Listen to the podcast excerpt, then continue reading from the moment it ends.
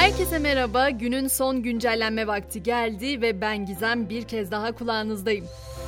Günün belki de en çok konuşulan, hepimizi kahreden, gerçekten insanım diyen herkesin vicdanını yaralayan o haberi öğle saatlerinde vermiştik.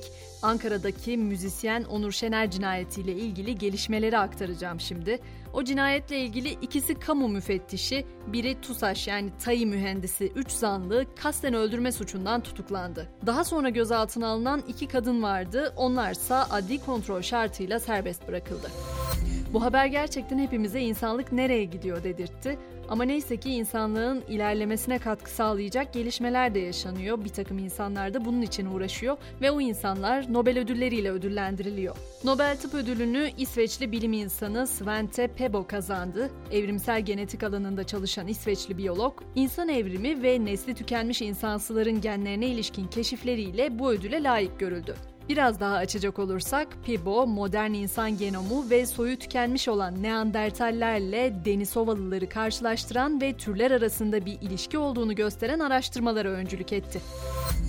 Biraz diplomasi trafiğinden söz edelim. Türkiye'den bugün üst düzey bir heyet Libya'ya resmi ziyaret gerçekleştirmişti. Türkiye ve Libya arasında hidrokarbon alanında mutabakat imzalandığı açıklandı. Ve kış kapıda grip aşılarının eczaneden satışı da başladı. Aşılar aslında daha önce 65 yaş üstü ve kronik hastalar için tanımlanmıştı. Bugün itibarıyla isteyenler 243 lira karşılığında grip aşılarını satın alabilecek. Başkent gündemine geçeceğim. Meclis 3 aylık aranın ardından yasama çalışmalarına yarın yeniden başlayacak. Dezenformasyonla mücadele kanun teklifi genel kurulda değerlendirilecek. Aslında bu yasa sansür yasası olarak da nitelendiriliyor. Yasayla sosyal medyada halkı endişeye sevk eden, korku veya panik yaratmak amacıyla paylaşılan haberlere 1 yıldan 3 yıla kadar hapis cezası öngörülüyor. Öte yandan yine meclise gelecek olan yeni ekonomik torba yasa taslağına göre yurt dışına çıkış harçları da bir kez daha zamlanabilir. Söz konusu harç son olarak Mart ayında 50 liradan 150 liraya çıkarılmıştı. Yeni fiyatın ise 300 lira olacağı belirtiliyor.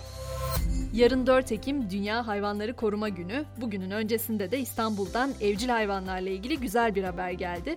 İstanbul Büyükşehir Belediyesi alınan kararla toplu ulaşım araçlarında evcil hayvanların sahipleriyle birlikte yolculuk yapabileceğini duyurdu.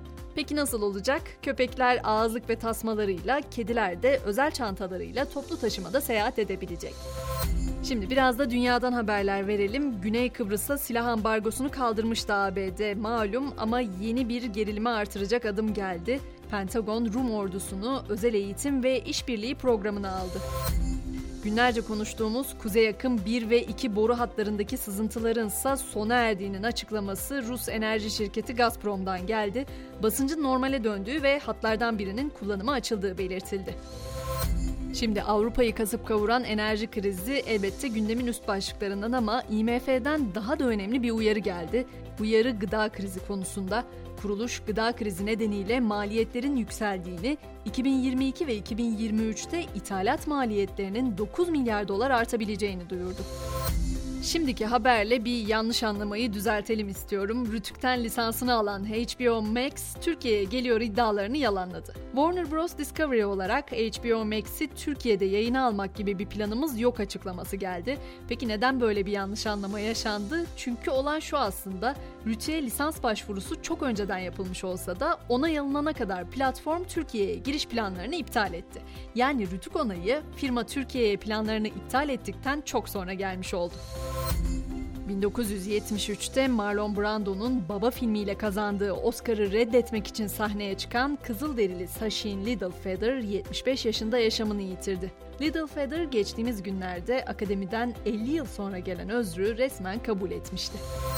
İngiltere'de ise dikkat çekici bir araştırma var. 2000 kişinin katılımıyla yapılan araştırmaya göre en seksi meslekler belirlendi. Aslında düşününce benim yaptığım iş de belki bunların arasındadır demiştim ama alakası yokmuş. Listenin zirvesinde boyacılar ve dekoratörler yer almış. Ankete katılan her 20 kişiden biri ise evinde çalışan bir sıvacı, inşaatçı, tesisatçı, elektrikçi veya tamirci ile ilişkisi olduğunu itiraf etmiş.